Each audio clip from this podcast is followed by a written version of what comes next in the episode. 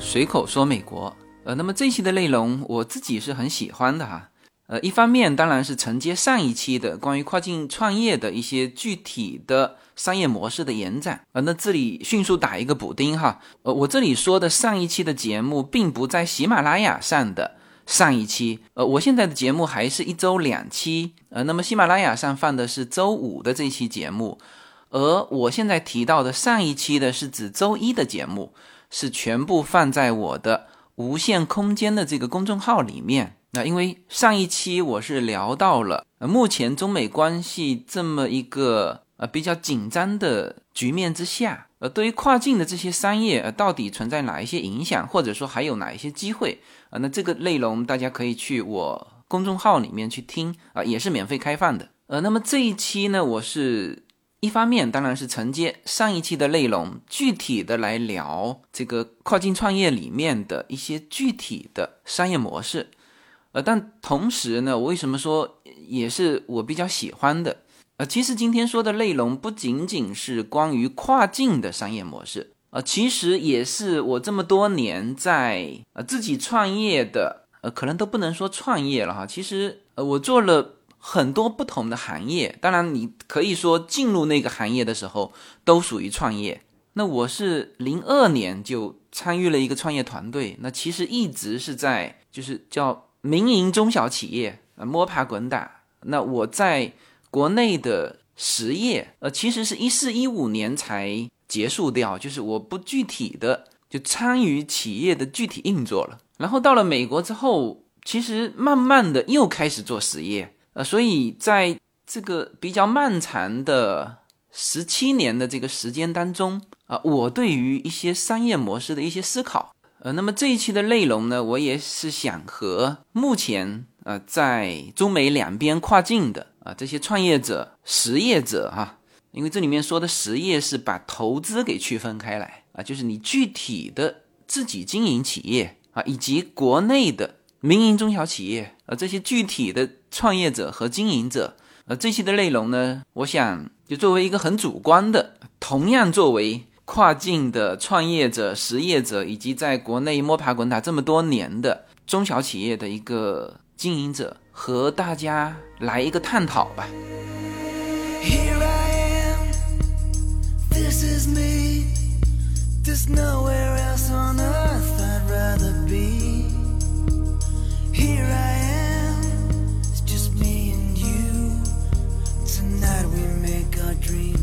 那么之前这个想把这一期的内容定义成为一个给大家分享这种跨境的呃比较成功的商业模式，或者说比较好的商业模式，但后来想想，这个说法可能不准确哈。呃，其实那无论是你做哪一个环节啊，比如说你做源头。你做中间商，你做终端啊，你是做前沿的产品，还是做传统的行业，它都有成功者啊。那这个叫三百六十行嘛，行行出状元。所以呢，我今天聊的这个内容，我想了一下，就是不合适是说成是叫好的商业模式。那么，呃，因为如果这样讲的话，那就变成没有讲到的商业模式，难道就是不好的吗？这个显然是不准确的。所以，就这期的内容啊，我把它定义成我比较喜欢的商业模式，那这样就比较准确。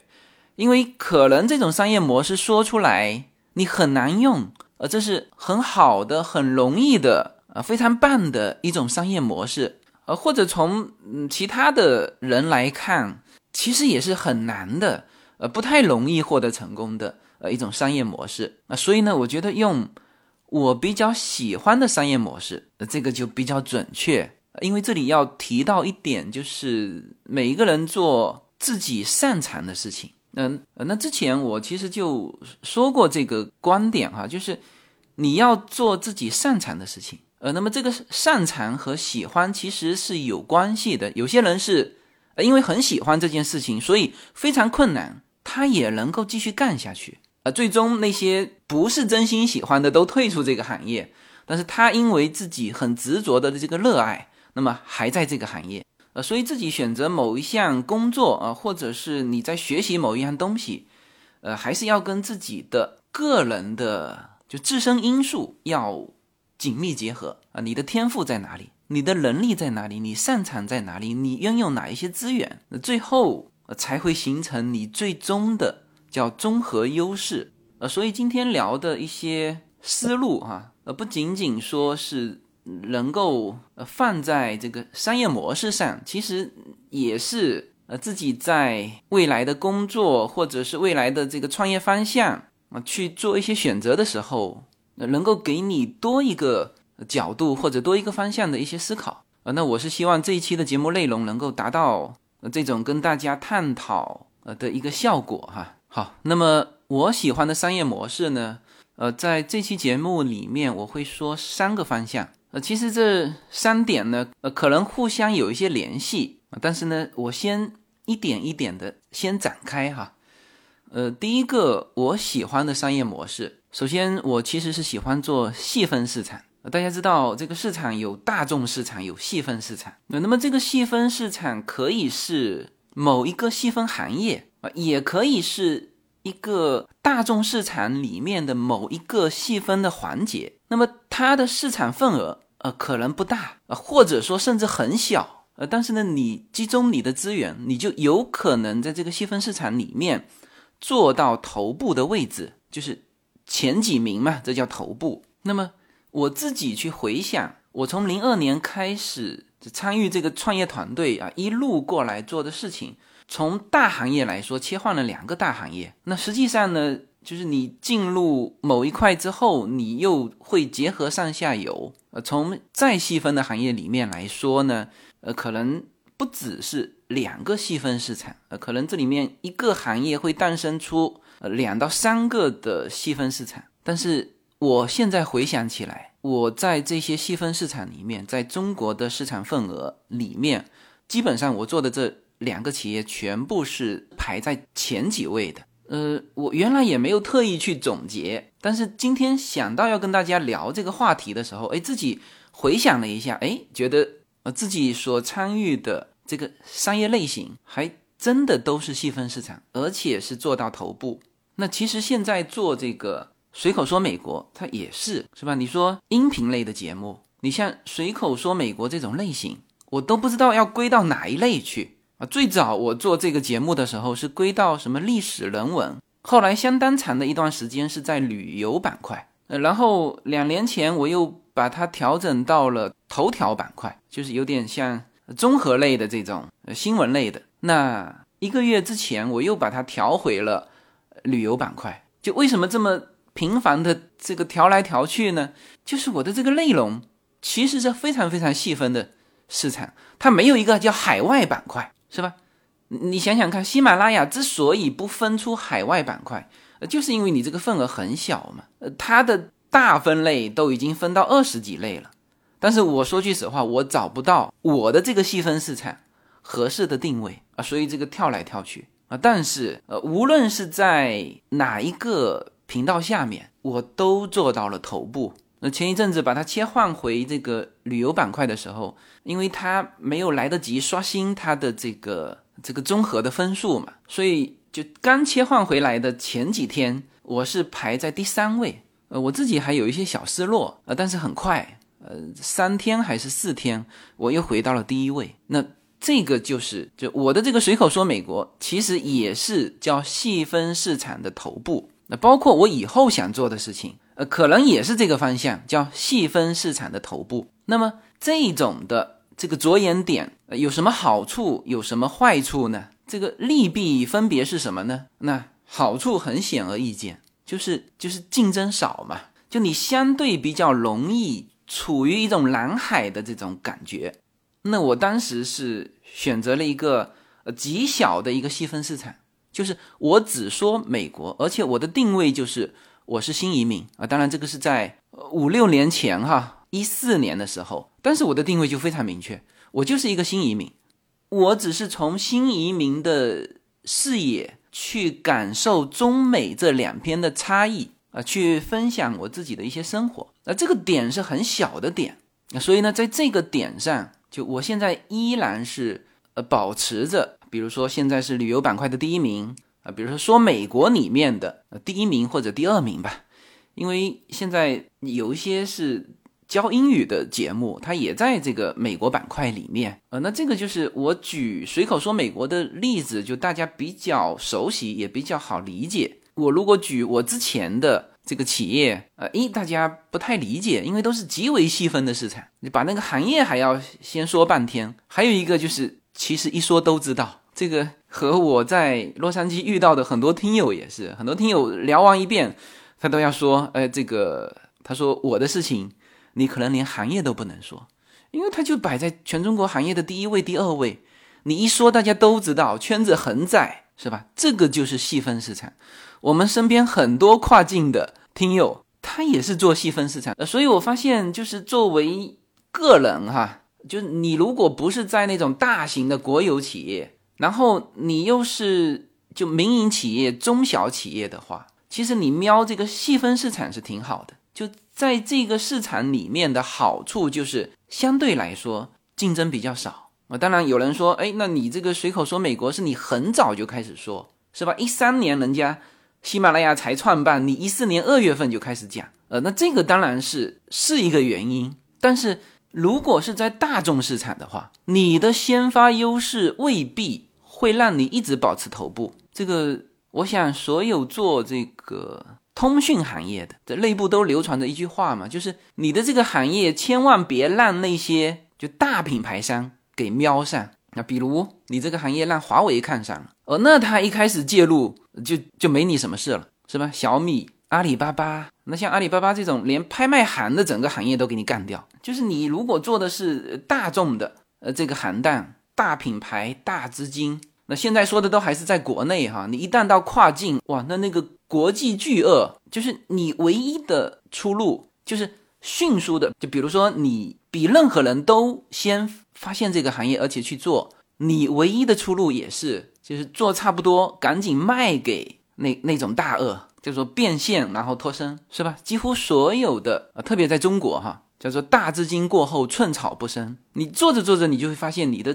资金越做越重，就你的资产哈越做越重，那然后你就只能就最好的归宿是卖给大公司，没有次好的归宿，次好的归宿就是你不亏很多钱。从中抽身出来，是吧？或者说你前面赚到一些钱，那就算了啊。所以这就是，如果是在大众的市场，你即使是有先发优势，你可能啊也难以去保持一个头部。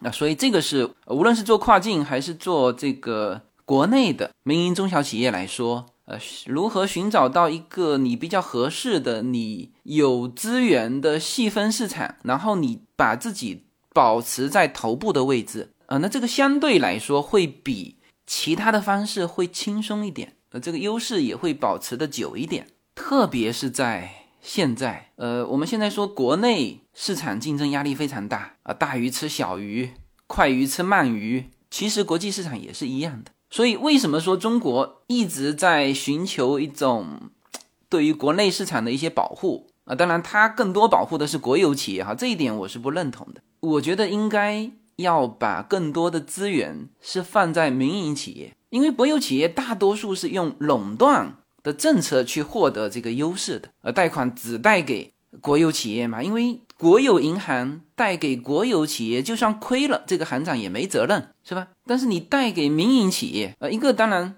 本身民营企业体量就小嘛，那还有一个就是这个责任啊，这个这个在我们中国这种目前的。这种环境、社会环境里面，它会就特别突出。然后你的整体倾向到国有企业之后，它民营企业不是生存越来越困难？那越来越困难，它这就倒的更多，就越做越急功近利，那 那风险就越来越大嘛。那好像感觉是你证明了，说哎，我倾斜到国有企业是对的，但实际上这叫恶性循环，是吧？所以在现有的这种情况之下，作为跨境的。这个人创业者或者是呃民营中小企业，因为你如果做跨境，基本上都是原来在国内做民营中小企业的，啊国有企业的跨境的不多，那他现在也被限制的很厉害，所以你现在国内的民营中小企业可能哈你在跨境这一块还有一个空间，因为它做不出来，你体量小嘛，呃所以这里其实是有一片蓝海的，那这也是我跟。呃，我们真正做跨境的这个实体的一些朋友，聊的最多的就是，哎呀，这个机会实在是太多，我们没有这个精力和没有这个时间去做，就只能挑一两个做，剩下的看到也只是看到而已啊，也只能放弃，是吧？呃，所以这个是我比较喜欢的商业模式的呃第一点，就是我比较喜欢做细分的市场，然后呢要把它做到头部。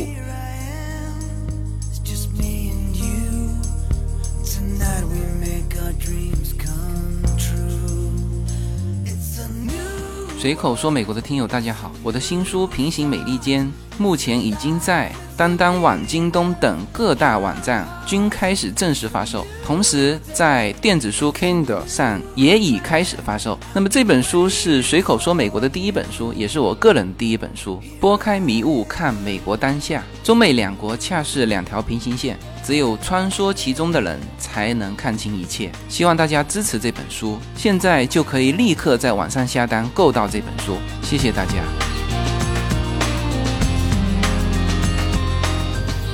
好那么第二个比较喜欢的这个模式，就是在漫长的商业链条里面，你要想办法去控制一个环节。这个控制不见得是垄断哈，而这个控制说的也不是长期控制。呃，因为我的这个着眼点，第一当然是从我自身出发了，第二呢也是说给国内的中小企业、这民营资本家听的。呃，就是以我们的实力，如果能够做到垄断。长期控制当然是好，但是呢，有控制能力和在一段时间内的控制能力其实就可以了。因为到后面的时候，你其实是可以跟在细分市场里面可以跟别人拼实力了，呃，或者说有控制能力就相当于垄断。但是这个词在美国这边不不合适这样表达，因为它不像中国说，哎，这个一纸文书你必须取得这个证，你才能做这个事。是吧？在国际市场当中，你很难做到这样。但是你在做这个事情的时候，你自己要有很明确的一个目标，或者在此之前，你就要估计自己的实力能不能在这个产业链里面。你当然全产业控制，那这个是最棒啊。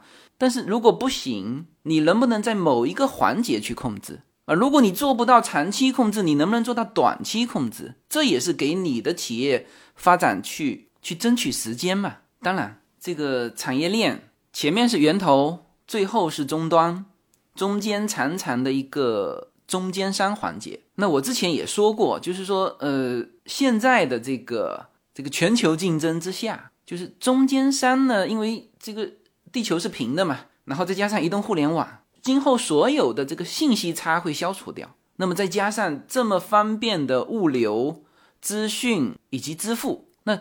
打压的都是中间商，那中间商你只能是哎一个，就中间商里面也大鱼吃小鱼啊，就是之前的确我有说过，就是好像中间商这个环节就面临的压力很大，但是因为源头当然好嘛，就是我如果锁定源头或者我锁定终端，这个都好理解哈，但是就你如果能够在中间这个环节让别人绕不开你，也不是说完全不行，就是你要能够做到。控制这个环节，就是你自己好好想想，你能不能控制它？呃，那么在第二点这个内容里面，我今天没有时间去展开，呃，终端的控制、中间环节的控制，但是我稍微展开一下对于源头的控制，就是说几个典型的案例吧，这样大家就会对什么叫做源头控制，就是控制住一个源头，其实是很多人都在做的事情。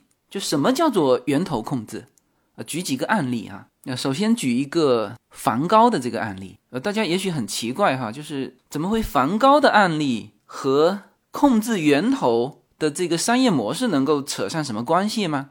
呃，自由军说的是不是那个画家梵高啊？没错，就是他。呃，我个人是很喜欢梵高的画的，就是他的画很有识别性。呃，那么在他的那个时代是更是了哈。就是，甚至我现在去一些博物馆，有的时候我我没有看那个作者，就扫一眼过去，哎，我感觉这个好像是梵高的，一看果然是梵高的。那现在这个梵高的画，像我逛过美国这么多博物馆，就是你的这个你敢称为大博物馆，你里面没有莫奈或者没有梵高的，你都不好意思叫大博物馆。你必须要有。而且大的博物馆那都是莫奈的，是一整个房子，一整圈都是。梵高的也是。所以这里要聊这个商业模式，要聊它的运作，不代表说他的作品就一般哈。他的作品本身当然是很好，但是呢，的确还和他的运作有关。就是他的作品好，其实很多同一时期的也蛮多的，呃，人家画也画得非常好，就各种流派。但是你作为这种国际级的大师，就你能够到这种头部，就光光作品好，没有这个故事还是不行的。所以我就要聊一下梵高的故事。当然，他是一个极特殊的人。那从现在我们看到的资料是，他二十七岁才开始这个有他的画作，然后三十七岁就死了。也就是说，他极为短暂的啊这个创作生涯。呃，这个是可以讲故事的，就是你这个人要。要死掉，别人才有办法去创作你的故事啊！就是有的时候，这种这种画家为什么常常是死掉的？这个画家，他的画一下子就值钱了，那就是他不能再创作了。他不能再创作的意思就是他的数量，他的作品的数量就锁定在他生前创作的这些数量里面了，就是他的供应给他控制住，不要再画了，是吧？梵高如果。你看，梵高二十七岁到三十七岁创作了两千多幅画作，这这个我待会要说哈，他这个数量还蛮多。那你如果让他画到八十七岁，这里面就很多变数一个是作品数量太多了，别人控制不来；第二呢，有的时候你的流派又变化了，或者这个作品是质量下降，是吧？有很多很成名的明星，是吧？他的艺术生涯如果定格在他最。巅峰的时候，那他也是一个伟人，但是他还继续活着，是吧？那不断的拍烂片，那整个其实就就不是那么有故事性。所以他的这个二十七岁开始创作，三十七岁就就没掉了。那这个人生是有故事性，那这是一啊。第二呢，他的这十年当中，是以惊人的创作热情在创作了两千多幅画作。就你如果说这个人。总共只画了十幅画，那你就算把它拍到天价，可能哈，就是刚开始炒作的这个人，他也没有那么大的动力，就因为他有创作了两千多幅，这个量呢不多不少啊，这个是第二，第三点是最重要的，最重要的是什么呢？就是这两千多幅画，除了少量的早先他卖出去的之外，绝大多数的量是集中在一个人手里，呃，就是他的弟弟，所以。他后面的这个运作，实际上是他弟媳妇整个运作起来的。你看哈，这就符合了控制源头的所有条件啊。它本身这个有故事性，第二还有那么一定的量，然后这个量呢全部集中在一个寡头手里，那么这个人他就这有这个动力和后面有这个巨大的空间去操作这件事情，这就是控制源头都在他手里嘛。这个人又死了，也不可能再创作，也不可能有什么污点啊，比如说明星绯闻啊，这个什么又离婚啊，呃都没有这些污点了。那么剩下的就是看他怎么包装了。然后包括我们看到的这个就梵高的那些故事，呃，那肯定是有本身他的呃真实的这个这个生活的哈，但是这里面就是也是被包装过的。他弟媳妇。接手了这么多梵高的画作之后呢，其实做了一件非常重要的事情，就是找人写了一本《梵高传》，就把他的这个故事先说出来。按照现在的话，就是说，就是先在外面炒作起来，然后所有的源头都控制在他的手上，是吧？这就是非常典型的，呃，可以列入教科书的这种控制源头，然后炒作。当然，这个放在梵高身上不适合用炒作，就是。就是把它的价值深度挖掘啊，这样说比较好哈。抱歉，抱歉，刚才不合适说炒作哈，因为我确实也很爱梵高的所有的作品，但是它是符合我说到的这个控制源头的商业模式的这个经济学的哈，就是供给控制住，然后去提高它的需求。那么这个是这个成就梵高这个巅峰的国际大师级别的这个一个伟人。就其中的一个因素，当然更多的因素是他真的画得好哈，但是这个因素也非常重要。就我说了嘛，就很多人有可能有这样那样的故事，但是都不正好具备他的三个条件。有故事性、有作品数量，然后又集中在某个人手上。呃，其实这种控制源头的呃这种商业手法哈，在很多农产品上是很常见的。这个你像原来荷兰的这个郁金香的当年的那个炒作就是这样，它产量极少，然后实际上是有人控制了。呃，这个可能说这个故事又太远了哈，我就说国内的前几年，我们就是某一些的这个经济作物，就是在一个很短的时间内。涨价涨得非常厉害，就是几十倍的涨上去。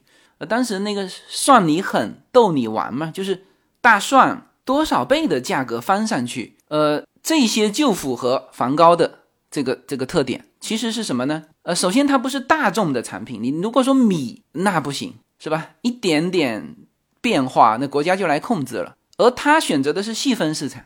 然后呢，这些像大蒜，它的产地是很集中的，就。比较好控制，呃，你如果说全球都有，那你控制了这个点，那那个点起来呢，就不可能做到那种几十倍的这个需求翻上去，是吧？所以当时什么算你狠、逗你玩，都是这些特点。第一，细分市场；第二，产地极为集中；然后又是农产品，不像工业品这种能够快速的生产，它只在那个地方能够产，然后地就那么大，然后种下去，你还。还必须要有时间的等待，那这就是产量控制了，呃，然后再集中控制到少数的寡头手上，呃，那么这个就是当时什么算你狠、逗你玩这些中国的细分的经济作物突然间涨价涨那么多的背后的这个经济模型，它必须符合那几个条件才有可能涨上来，就涨到那么高。然后这种源头控制的呃这种模式，其实很多领域都有哈，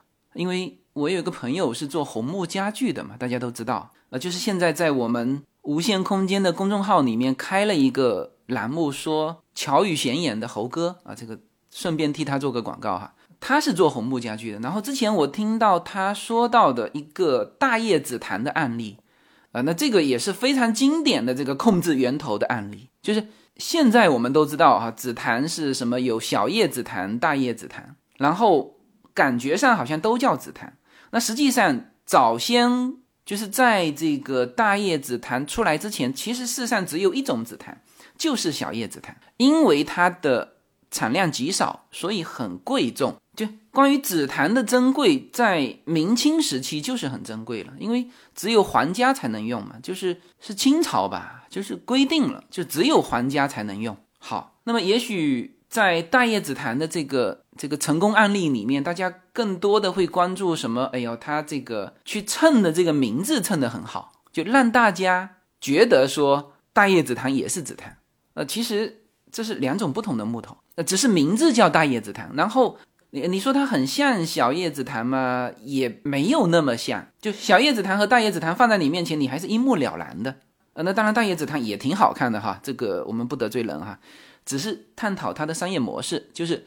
可能所有的人都说：“哦，这个名字起得非常好，那后面运作也不错啊。”这所以这个品类起来了。其实这个最最关键的就是把大叶紫檀炒起来的，其实就是一个厂家，而他在炒作大叶紫檀之前，先是把那个大叶紫檀的那个产区啊，他先垄断了，就他买了大量的这个产区里面这种品类的几乎所有的库存。那大叶紫檀这种木种啊，它这个和刚才说到的这个农产品是很像的，因为它的生长周期更慢嘛，一棵树的成型是吧，要十几二十年甚至更多的时间，这个比那个大蒜还就供应还能够控制，它只要把原来的这个存货全部买掉，你就算新的人进来，你去等他十几二十年，这个市场早就过了。这就是我说的，在某一段时间保持它的优势就可以了，所以。它的这种模式根本连这个产地都不需要把它买下来。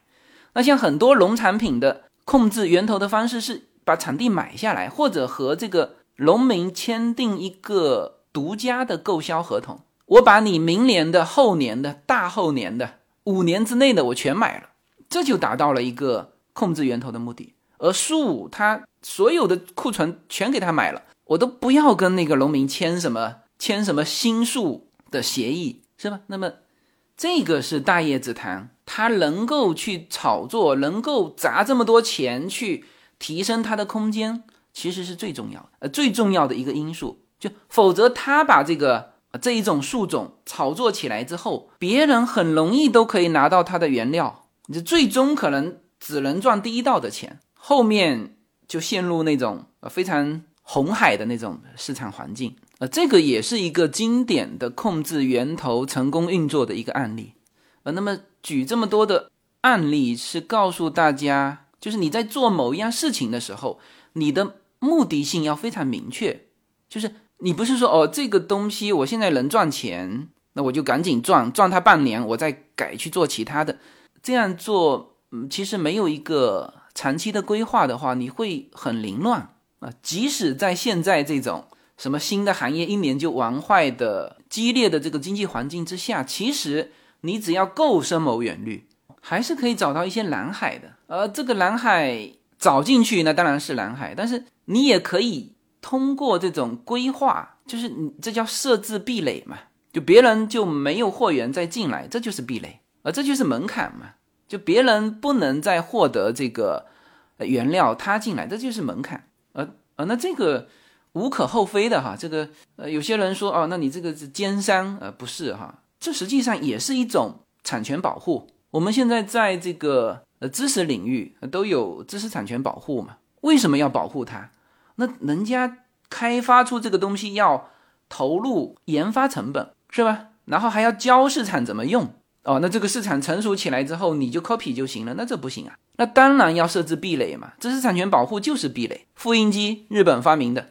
是吧？就是给你设定五十年内其他的厂家不能生产，就算你会，你也不能生产。那这个就是门槛啊！所有我们在进入一个行业的时候，你首先要想到，除了想到刚才说的，哎，自己是不是有这个优势能够控制它？就一个是，当然你本身就进入一个有门槛的蓝海，是吧？还有一个就是你进入之后发现，哎，这个东西没门槛，但是你赶紧设置门槛，这也是可以的。啊，这个没有什么不厚道的哈。那像这种案例，我身边的人就几乎都是这么想的，就是他们每开始做一样事情，就会考虑这个。我们一个家庭的好朋友，就两家人玩在一起嘛。那么他今年就做了一件事情，就是就做这个牦牛奶的奶粉啊。那这个也是很典型的这个源头控制。他跑到西藏去，总共牦牛也是很集中的产区嘛，牦牛奶。他是先跑马圈地圈了一圈，就是跟所有的几乎所有的牦牛的农户都签订了合同，就你只能供应给他，呃，然后在国内推这个牦牛奶的这个奶粉，那当然这个本身价值就蛮高的，呃，但是呢之前没有人专门去做，没有人专门去推，那当然是进去的时候是蓝海，但是他转身就就知道顺手把门关上，就是我们所有。做事情的时候，你不是只往前冲，只看到前面的那些蝇头小利，你后面的赶紧把你的这个，呃，如果商业也可以做成一个叫知识产权保护的话，这就是保护你的知识产权。为什么在此之前别人没想到呢？呃，那你现在这个，我陆陆续续最近看到很多的电商开始这个牦牛奶，绝大部分都是他们家的。没有什么能够阻挡。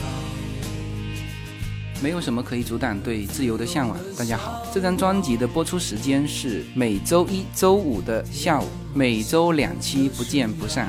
现在大家除了收听我的音频节目之外，还可以加入我的微信公众号，公众号的名字是无限空间，这是一个。跨越中美的自由连接的社群，大家可以通过这个公众号找到您所在的城市或者是您喜欢的微信群，加入随口说美国的社群。同时，也在这个公众号里面啊，已经建成了随口说美国的 IP 矩阵，名字叫做星辰大海。在这里面呢，大家可以听到更多的跨境主播为您分享的更多的跨境内容。当然，您您如果希望随时能够追踪到随口说美国的各类信息。您还可以登录新浪微博、今日头条、抖音去搜寻“随口说美国”。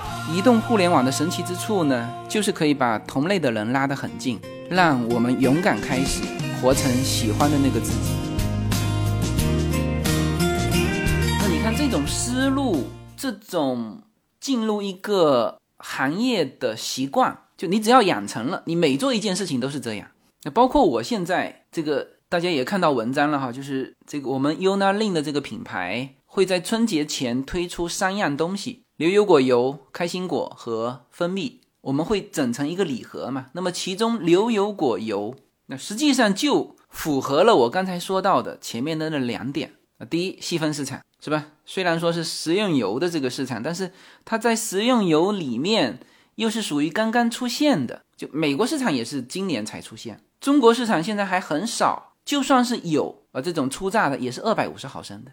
那我们一推就是推五百毫升的，那为什么我们能推五百毫升的啊？那这个是我们产业链从源头直接到终端市场，就中间没有环节嘛。呃，所以这个 Unalin 品牌的这个牛油果油，它可以做到，至少从这个规格上，我们是最高的。我就是希望把它做成头部，因为销量现在还没有开始，呃，大概一周之后美国会首发，那么美国市场它也是头部。而这个高端不仅仅是说现在 Costco 啊这些就大众的超市，其实卖的都是精炼的，就用第二道榨的那种。就关于初榨和精致，呃，这个我想国内的几乎所有的家庭主妇都明白哈。初榨和精制，呃，是差别很大的。呃，精制的是用加热以及化学的方式是去提炼的，呃，也称为精炼。哎，初榨就是物理压榨，这个不用培训了。美国的。初榨牛油果油也很少，最关键的是在于，即使在美国的 Whole Food 最高分量的，我们也只能看到两百五十毫升的，而我们是五百毫升的。也就是说，像前几天我们在呃，我们会在美国的一个电商平台先推出来，就是我们把样品放在他面前的时候，啊，他就说哦，那这个是呃最高端的了，因为特级初榨再加上五百毫升，在美国市场也没有啊，因为成本太贵了嘛。就在美国 Whole Food，呃，这是一个有机的超市哈，就美国人民都很爱的一个有机的超市，里面两百五十毫升的要卖到十五美元以上，有的卖到二十四美元，是吧？如果按照五百毫升的，那它可不得往三十美元去去靠嘛？那三十美元在美国的家庭里面，三十美元一瓶油很贵，所以没有这个市场。那还是他们有中间环节嘛？从源头到批发商到超市，超市也要赚你钱，是吧？所以我们通过电商的方式，就所有在美国的我们的听友，很快哈，十天以内就可以买到我们的牛油果油。那么这个就是细分市场头部位置，至少现在啊，暂时我们是最头部。就在美国市场也一样，就你没有找到五百毫升的初榨的牛油果油，没有。这就是为什么一开始定位我就要把这个产品定位在这个位置。你只要降一档，说哦，OK，我们出榨的也两百五十毫升吧，你就陷入了和他们竞争当中。我不需要跟他们竞争，我就直接定位在五百毫升，然后把价格拉下来。这个很快我们会开始销售哈，到时候大家呃大家就会看到它的具体价格。那么拿回中国，那更是就本身牛油果。也是在美国热，然后在全球热，在全球的健身达人里面，这个牛油果是很热的。那么在中国的健身达人和营养师里面也是。那么，然后牛油果油也是美国今年嘛，二零一九年才出来的。呃，那中国呢也少，然后中国大量的还是非牛油果主产区的国家的牛油果油。呃，这个我就不具体展开了哈，大家可以去搜那个牛油果的产量。全球产量，这个你可以从第一第一名收到第五十名，你就会发现，就前十名几乎都在美洲。呃，所以我做这件事情也是，就是你做习惯了啊，或者说我喜欢这种模式啊。你看细分市场头部位置，然后这个源头控制啊，这里面就涉及到就是下一步的一些计划，这里不方便展开，但是我可以告诉大家，整个美国牛油果。只产在加州，而且哈，绝大部分只产在两个区域，一个就是南加州的 San Diego 圣地亚哥或者圣迭戈，还有一个就是产自在洛杉矶的城县，就这两个位置。所以它其实也符合那个就产地集中，至少在美国是这样。当然，墨西哥是产量最大的，还有南美洲的几个地方。我说的是牛油果哈，你你首先你这个牛油果油，你的原料必须是牛油果嘛，所以你必须是在牛油果的主产区啊。就什么意思呢？就是现在就是少量也行，但是你总要有一个发展的空间嘛，是不是？万一哪一天中国的牛油果油起来了，现在是很小众哈，那么就真正能够供应这种初榨的这一定量的牛油果油，就只可能在美洲，不会在欧洲，不会在澳洲，也不会在亚洲啊。这个是农产品哈，啊，所以也是基于这些。就喜欢这种商业模式，所以我个人很看好加州的农产品和中国市场的一个对接。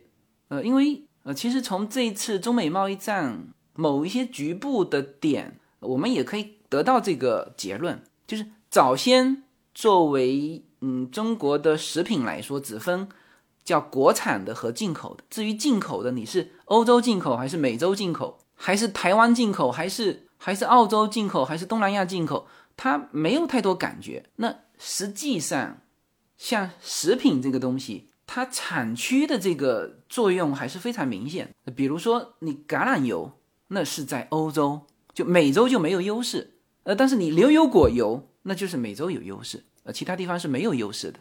就慢慢的，大家会吃着吃着就会知道这里面的差异。但现在这个市场。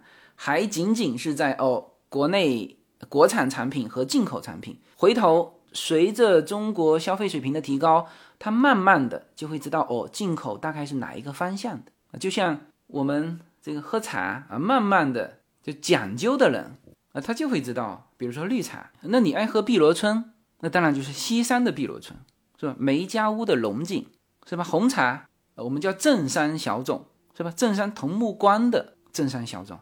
是吧喝岩茶，三坑武夷山三坑两件的正岩，呃，再比如说咖啡，是吧？肯尼亚 A A 的啊，这是这是都是产地啊。蓝山咖啡，蓝山不是一个品牌哦，它是一个产地。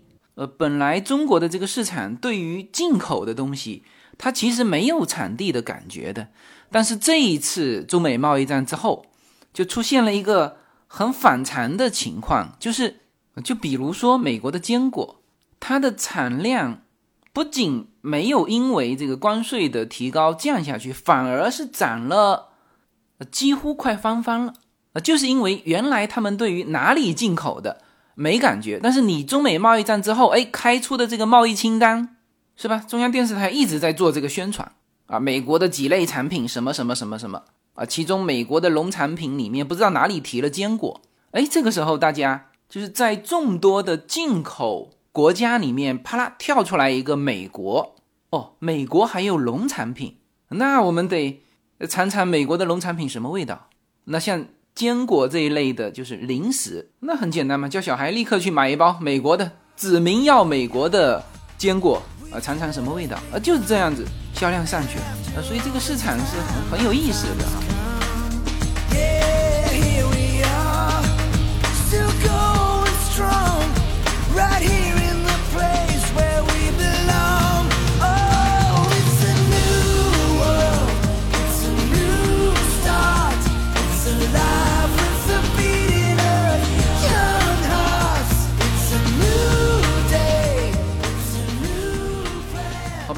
这些细节哈，这个我个人感觉我都可以专门开出一堂关于选择这个商业模式的一个课了哈，因为因为实际上你看第二点，我我终端也是可以讲的，中间环节也是可以讲的，但是嗯，今天这个时间我只够讲源头，就是控制源头的一种商业模式。那实际上今天我本来的计划是，就第三个我比较喜欢的商业模式叫变废为宝。我很想讲一些，就是关于在跨境的这个这个视野里面的很多差异化的东西。就有些东西在美国人民眼中是个废品，但是在中国市场里面就是有需求的。包括之前说过的海参，包括前一阵子有一个朋友是东北的朋友跑过来说，那个美国的金蝉子泛滥成灾，就是那个知了啊，它就在地下沉浮七年，然后钻出来还没蜕壳之前。